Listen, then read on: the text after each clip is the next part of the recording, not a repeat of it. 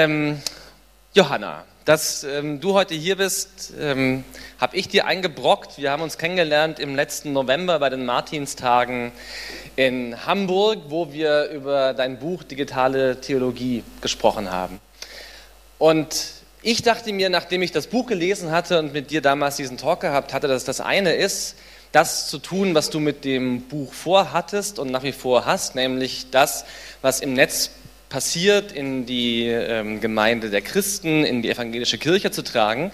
Aber etwas anderes ähm, es ist und äh, für mich nicht minder spannend, all das, was in dem Buch steckt, in die äh, digitale Sphäre, nämlich zum Beispiel hier auf die Republika zu tragen, weil eine der wesentlichen Erkenntnisse für mich, die ich aus dem Buch gewonnen hatte, war, dass vieles von dem, was wir jetzt gerade im und mit dem Netz erleben, vor 500 Jahren in einer sehr ähnlichen Weise passiert ist. Mit dem Buchdruck und mit Martin Luther wurde Deutungsmacht, wurde die Möglichkeit, sich zu artikulieren, demokratisiert.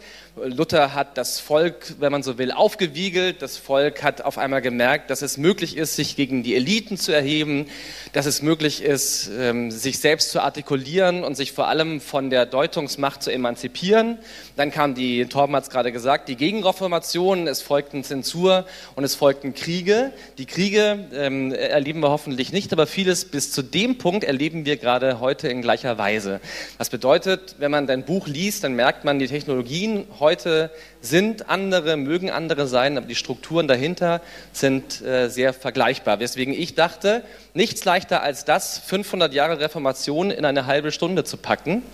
Und ähm, das machen wir jetzt. Was wir jetzt vorhaben in der nächsten halben Stunde ist, dass wir zum einen mal gucken, wo im Netz die Religion steckt, wo die, wenn man so will, Spiritualität steckt und zum anderen dann aber auch darauf zu gucken, wo liegen eigentlich in der Religion die Antworten auf die Fragen von heute. Das ist die Aufgabe. Torben hat es gesagt, ähm, ähm, ihr dürft fragen, was ihr wollt und ich schlage auch vor, dass wir das nicht auf den Schluss schieben, weil am Ende ballen sich womöglich dann ähm, 500 Fragen für die letzten drei Minuten, sondern wenn ihr Fragen habt, dann reißt euren Arm nach oben und wir nehmen die rein, weil es soll ja hier ganz christlich, wie es sich gehört, ein lebendiges Gespräch werden. Liebe Johanna, schön, dass du da bist. Wir fangen mal an mit ähm, lustigerweise einem ähm, Evangelisten. Jedenfalls ist das seine Rolle bei Google und zwar ist das Windsurf. Der war vor kurzem in Berlin und ich habe ihn äh, mit einem Kollegen zusammen interviewt und wir sprachen mit ihm, also er ist ähm, äh, der, der ähm, das wesentliche Verbindungsprotokoll für das Internet äh, miterfunden hat und wir sprachen mit ihm so über seine ähm, ähm, Bilanz, wenn man so will, seine Zwischenbilanz, äh, was das Netz angeht. Und er sagte auf die Frage, ob er mit dem Netz zufrieden sei, dass er mit dem Netz selber ähm, ganz glücklich sei, aber nicht mit dem, was die Menschen daraus machen. Das Netz sei ja eine neutrale Plattform, die nicht wisse, was Menschen mit ihr anfangen.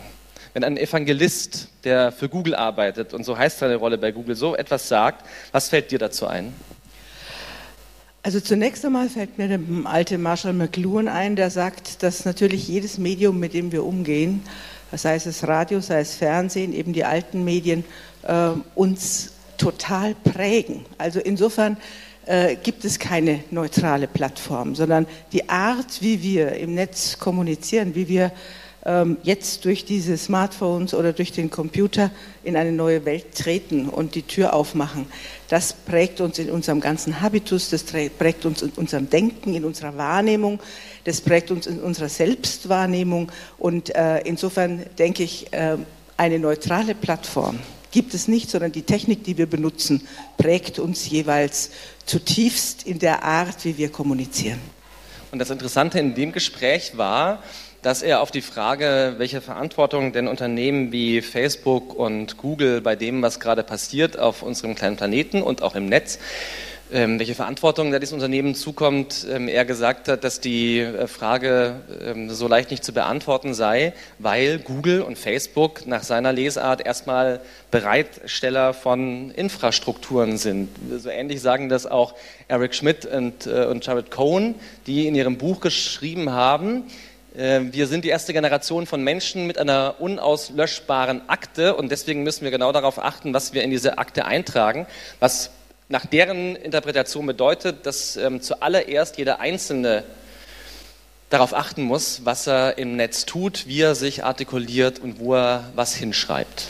Also das hätte, glaube ich, dem Martin Luther auch gefallen, weil, äh, wie gesagt, man muss, äh, man muss vielleicht, wenn man, wenn man die Analogie zieht zu vor 500 Jahren, dann muss man feststellen, dass es natürlich den Buchdruck schon 70 Jahre gab, bevor der Luther aufgetreten ist.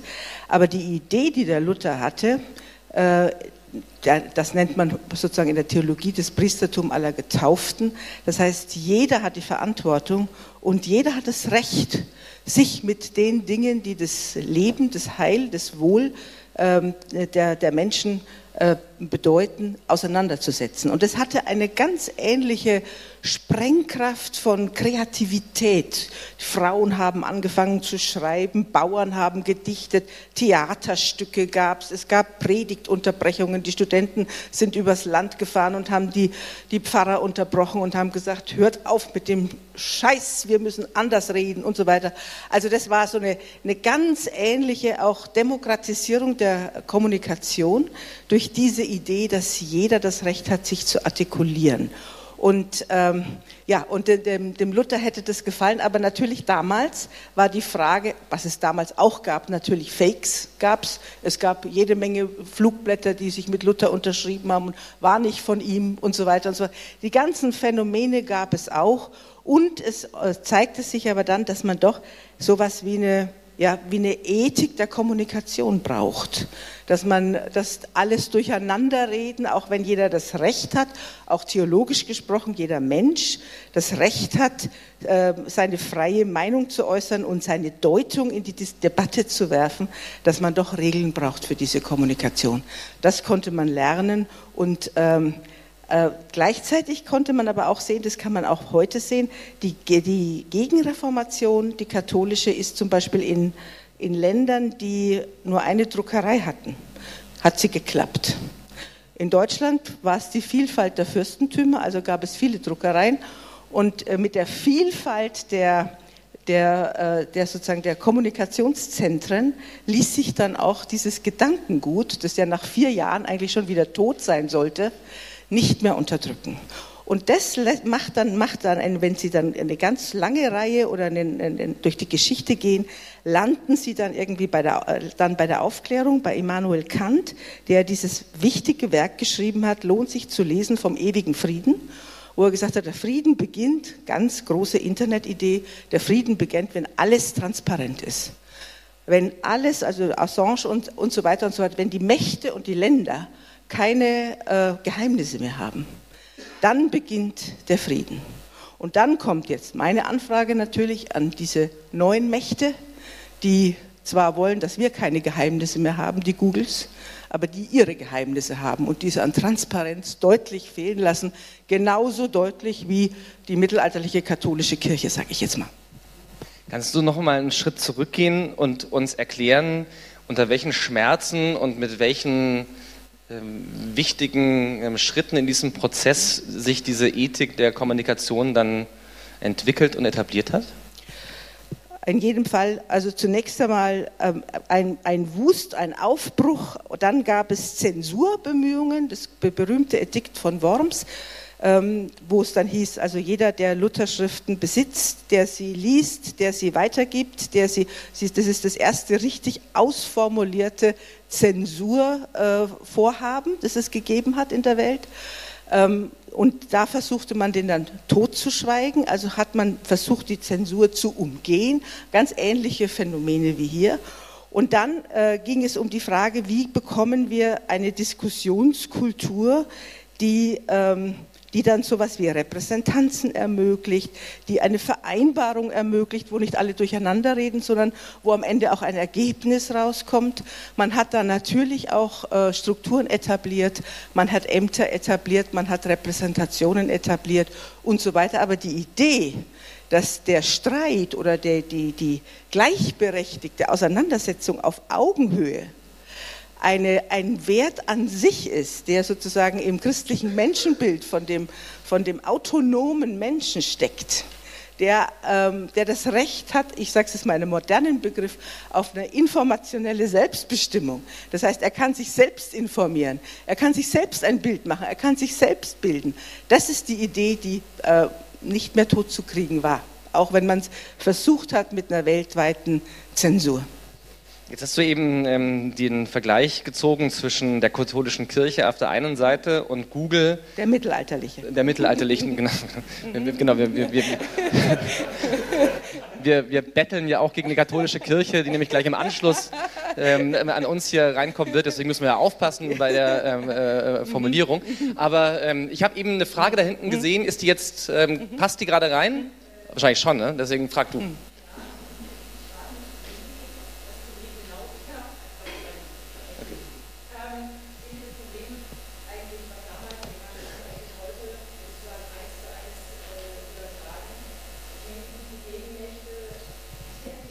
Nein, ich sehe, ich sehe sozusagen, äh, ähm, ich sehe eine, eine, Analogie auf der einen Seite, ich sehe aber auf der anderen Seite die Analogie sozusagen umgedreht. Das heißt, was handeln wir uns eigentlich mit den sogenannten, wo wir alle beteiligt sind, Sirenen-Servern wie Google und Facebook ein? Das ist, äh, sind intransparente Systeme, wo ich sage jetzt mal in der kirchlichen Sprache am Ende der, der Fahnenstangen äh, Informatiker, die Priester von heute sitzen, die mir nicht sagen, nach welchen Kriterien äh, sie ihre Algorithmen ähm, programmieren. Das heißt, äh, wir sehen, wir haben da eine Struktur, wir finden wieder eine Struktur vor, wo es an, wo, wenn Sie sich die katholische Kirche im Mittelalter angucken, die hat das Leben der Menschen von der Wiege bis zur Bahre beherrscht. Die hat in der Beichte die intimsten Geheimnisse gewusst. Die Leute haben sozusagen, hatten das gesammelte Deutungssystem über das Leben der Menschen. Und ich weiß nicht, ob wir uns mit diesen Weltfirmen und mit diesen Sirenenservern nicht ähnliche Strukturen heute wieder einhandeln und ob wir nicht reformatorisches Gedankengut brauchen, um zu sagen, äh, wir müssen uns dagegen wappnen, wir müssen neue Ideen aus der Theologie holen oder aus der Philosophie, aus der liberalen Philosophie um zu sagen, wir decken das auf, wir fordern Transparenz, wir wollen nicht, ich meine, es gibt ja, es gibt ja genügend Zitate, die Kirche Google sagen, ja, es ist ja nicht, das ist ja nicht meine Idee, dass das sozusagen äh, religiöse Allmachtsfantasien sind, die diese Firmen haben, auch mit Welterlösungs, wir werden alle Probleme dieser Welt lösen. Sie können die Zitate aneinanderfügen, da muss man sagen, da, da ist die Bibel arm dagegen, ja, was sie über Gott sagt, wenn man guckt, was Google über sich selbst sagt. Ja. Äh, kleinen Moment, ich mache das mit Mikrofon, weil unsere Freunde von YouTube wollen das Ganze ja dann auch noch später sich einmal anhören. Und auch nochmal, Luther soll ja auch mal gesagt haben, tritt fest, mach's Maul auf, hör bald auf. Also immer ganz kurze Fragen und kurze Antworten. Ähm, ich habe mit der Analogie insofern ein Problem, als ähm, Google und Facebook jetzt meinetwegen, die, äh, wie Sie sagen, die neuen Priester sind, aber die, die sich bei bei diesen äh, Social-Media-Kanälen artikulieren, sind ja im Moment vor allen Dingen äh, recht, rechtspopulistische Leute. Also gerade die AfD beruft sich ja im Prinzip auf Luther oder auf die Argumente von Luther und versucht ja dem Establishment was dagegen zu setzen. Dasselbe auch in allen anderen Ländern, international. Ähm, und von daher finde ich es schwierig, wenn Sie jetzt sagen, das sind die Priester, wenn doch die eigentlichen Priester, ich sage jetzt mal aus Sicht der AfD äh, oder der Rechtspopulisten bei ARD und ZDF sitzen und die sich als Befreier äh, finden finden. Also ich finde Ihre Analogie mhm. fast gefährlich mhm. und suche so nach dem mhm. Punkt, wo wir, wo wir dieser Art von populistischem Erfolg auch was entgegenhalten können. Ich glaube nicht, dass man ein freies Netz äh, weiterhin oder in irgendeiner Weise das Netz wieder befreien kann, indem man andere zum Schweigen bringt. Das glaube ich nicht, sondern ich glaube, dass man sozusagen mit einer, mit einer individuellen Ethik, die aus der Theologie kommt, äh, und wo es um die Frage geht, was ist denn eigentlich Freiheit? Freiheit ist äh, nie ein, eine Beliebigkeit und ein, ein Ding an sich, sondern ist immer gebunden an eine Beziehung, ist immer gebunden an eine Verantwortlichkeit. Zumindest wissen wir das aus der alten Schule der äh, Mensch, Menschenlehre der Christen, dass also es Freiheit an sich kein Wert ist, sondern der Wert der Freiheit beginnt dann, wenn er in der verantwortlichen Beziehung gelebt wird. Und äh, dagegen zum Beispiel ist man dann, da muss man dann auch als Netzgemeinde, übrigens auch ein schönes Wort, Netzgemeinde, muss man dann auftreten und gegen diese Hassorgien, die da passieren, auftreten. Ich glaube nicht, dass das Verbieten, es gibt auch Dinge, die verboten werden müssen, dafür haben wir Strafgesetze, ja, ist klar. Aber verbieten wird äh, nicht helfen. Wir müssen zurechtkommen damit, dass wir eine Weltgemeinschaft haben inzwischen, die sich zu artikulieren kann und wir müssen zusammen Regeln finden, äh, aus welchen Wurzeln auch immer, philosophischen, theologischen, äh, technischen auch, äh, wie man, wie man die, die Kommunikation humanisiert, zivilisiert und das abstellt, was uns zurzeit einfach ähm, ja, kontaminiert die ganze Kommunikation, ja, vergiftet. Wir hatten eine weitere Wortmeldung hier hinten. Ja, ehrlich gesagt, ich bin jetzt äh, gerade so ein bisschen sprachlos bei dem, was hier abläuft. Mhm. Ähm, eine abgehobene, etwas äh, bisschen Adlerfrage sozusagen.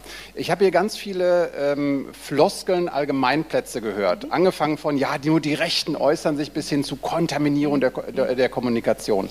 Ähm, inwieweit sind Sie digital aktiv und inwieweit haben Sie eigentlich das Gefühl, dass Sie selbst äh, ein Verständnis dafür haben, was in der digitalen Welt eigentlich derzeit passiert? Sie hören vielleicht meinen Zweifel in der Frage. Ich bin nicht auf Facebook und ich bin nicht auf Twitter. Mache ich nicht. Das mache ich mit meinen Studenten und das machen meine Studenten mit mir. Aber ich für mich verweigere das. Und da geht er wieder. Tschüss. So, ähm, ich hatte es befürchtet, dass wir das. Ähm, dass wir 500 Jahre ähm, äh, nicht in eine halbe Stunde kriegen und Sie ähm, erst recht nicht. Was wir versuchen wollen, ist nicht zu ähm, klären, in äh, welcher Weise ähm, äh, Facebook mit ähm, Luther zu vergleichen ist, sondern was wir machen wollen, ist äh, zu versuchen, wo die Antworten der Religion auf die Fragen von heute liegen, was ich für einen sehr ertragreichen Versuch halte. Sie haben an einem, du hast an einem Papier mitgearbeitet, einem Impulspapier, das die Evangelische Landeskirche ähm, Bayern ähm, geschrieben hat, in dem viele Fragen stecken. Darauf gehen wir ähm, gleich noch ein. Wir haben ja nur noch äh, zwölf Minuten. Wir gehen aber, wenn es. Ja. Wolltest du was sagen? Ich würde gerne diese.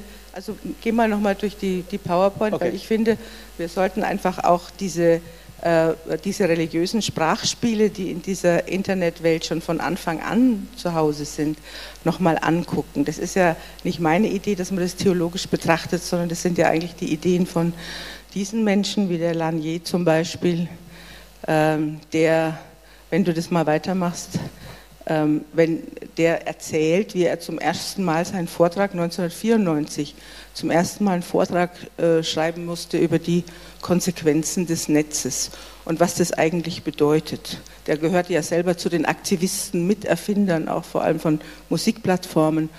Und dann, äh, dann hoffte der eben auf ein Netz, das demokratisch, schön und spirituell war hoffte er. Und dann schreibt er, und als er diesen Vortrag vorbereitete, wachte er nachts auf und dann sprach er ein Gebet, schreibt er selber, weil normalerweise betet er nicht. Aber als ihm klar wurde, wie groß diese Aufgabe ist und wie schlimm es ist, wenn wir das verbocken, schreibt er dann an der Stelle, da fiel ihm dann nichts anderes ein. Da, da fängt es schon an, dass deutlich wird, dass diese Technologie schon eine, äh, eine Aufgabe ist, die einen Menschen beinahe fordern oder überfordern kann. Wenn du nochmal weitermachst. Und äh, der äh, Assange, der, der sagte, was wir jetzt allerdings erleben, ist, äh, dass wir einen, äh, eine neue Gottheit sozusagen generieren. Und das ist die nationale Sicherheitsmassenüberwachung, Gottheit, äh, Gottheit äh, nach dem Motto, wir, wir, beobachten dich, wir sehen dich, wir können jeden Schritt von dir nachvollziehen. Äh, auch da kommt diese Analogie oder dieser Vergleich vor. Und dann hast du davon gesprochen, mhm. dass es ja Bibelzitate gibt, die in ja. ähnlicher Weise genau das aussagen, was zum Beispiel der Assange da gerade ja. gesagt hat. Und jetzt will ich mal ähm, mhm. dazu überleiten, zu fragen, mhm. ähm, wo wir denn aus der Religion die ähm, Antworten herbekommen mhm. können auf die Fragen, die da gerade so durch den Raum schweben.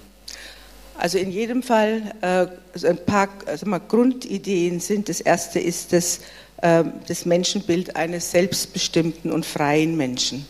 Dem widerspricht die Vorstellung einer äh, Vermessung durch Algorithmen, widerspricht die Vorstellung der, des Profilens und des Targeting, wo die Leute im Grunde genommen als Kunden äh, eingeordnet werden. Und die Frage, also auch ein zutiefst äh, religiöser oder christlicher Gedanke, dass ich jeden Tag neu anfangen kann und ein anderer werden kann. Was bedeutet das? Das ist eine Frage. Äh, was bedeutet es angesichts eines Netzes, das meine gesammelte Biografie, ähm, also zumindest die Biografie der jetzt heute 25-Jährigen, dokumentiert und wo, äh, wo es keine unbeobachteten Jahre mehr gibt und wo auch die Möglichkeit, dann irgendwie neu anzufangen, auf jeden Fall sehr viel schwieriger ist. Also was bedeutet Neuanfangen, Umkehr, sagt man in der Theologie? Was bedeutet ein freier Mensch zu sein, freies Menschenbild, äh, ein selbstbestimmter Mensch zu sein, wenn ich in einer Kommunikationswelt lebe? Die, ähm, die jeden, der da drin ist, vermisst und als Kunden vermisst und einordnet. Also diese, diese, dass da entsteht sozusagen aus der Religion ein Widerstand. Äh, wir müssen diesen freien Menschen müssen wir weiter behaupten und leben und wir müssen damit auch ähm, Kritik an äh, Systemen, äh, die in der, in der Netzkommunikation entstehen, üben, die selbst intransparent sind und das, was zum Beispiel der deutsche Datenschutz äh, aus der Menschenwürde ableitet, ich muss wissen, was andere über mich wissen. Das ist der Grundsatz des deutschen des Datenschutzgesetzes. Und äh, das ist ein Grundsatz der Freiheit, dass ich weiß, was andere über mich wissen. Und da, denke ich, muss aus, der, aus den Kirchen auch und aus der Religion Widerstand entstehen gegenüber, äh, ich sage jetzt mal, Menschenvermessungen und menschenverachtenden Strukturen. Evgeny Mozarow sagt, ähm, die spirituelle Weide schrumpft durch mhm. das Netz. Mhm. Ihr habt ähm, auf diese Schrumpfung insofern reagiert, als ihr im Mai 2015 ein Impulspapier veröffentlicht mhm. habt mhm. mit dem Titel Das Netz als sozialer Raum. Mhm. In diesem Papier mhm. macht ihr im Grunde etwas Ähnliches. Du hast ähm, ähm, das Team geleitet, hast das dann auch an verschiedene äh, Leute aus dem Netz geschickt mit der Bitte ähm, ähm, um Feedback. Im Grunde macht das Papier etwas Ähnliches und sagt, ähm, ausgehend von der Reformation und von den Analogien, über die wir gerade gesprochen haben, denkt ihr darüber nach, ähm, welche Antworten die Religion auf die Fragen von heute finden kann. Jetzt ähm, reden wir über Unternehmen wie Google und Facebook, die auf der einen Seite sagen, wir stellen Infrastrukturen bereit, sich aber ähm, einigermaßen aus der Verantwortung stehlen, sich davor drücken, auch dem Maß an gesellschaftlicher Verantwortung gerecht zu werden, das mit ähm, ihrer schieren Größe einhergeht. Mhm.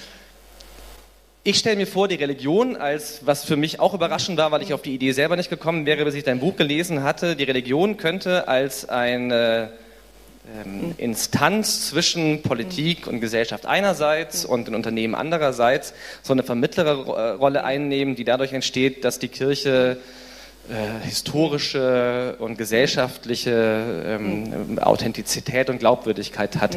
Jetzt ähm, sind ähm, deine ähm, Einsichten im religiösen Kontext, mhm. ähm, keine Floskeln, wie Knüver das eben äh, äh, formuliert hat, sondern ähm, gelebte Wahrheiten. Wie kann man denn aber jetzt das, was in der Religion zirkuliert, so in die Netzsphäre übersetzen, dass daraus handhabbares und nutzbares Wissen wird?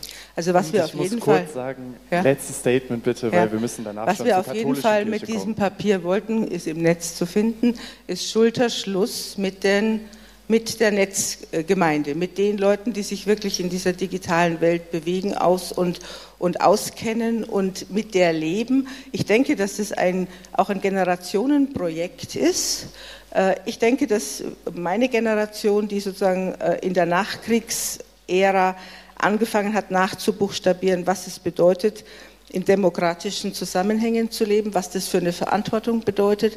Wenn man das im Generationengespräch mit den jungen Leuten, die jetzt sich im Netz bewegen, sagt, ich habe die, die Werte und du hast die, das Know-how in der Technik, lass uns das zusammenbringen und äh, ich denke, dass die Kirchen an dieser Stelle äh, Lust haben und sollten, Lust haben sollten, sich da in Schulterschlüssen mit der Netzgemeinde zusammenzutun, weil es geht um unsere, um unsere gemeinsame Gesprächsbasis in unserer Gesellschaft. Und da geht es nicht darum, dass die Kirche eine nette Website hat, sondern es geht darum, dass man sich um die Gesamtkommunikation in diesem Land kümmert.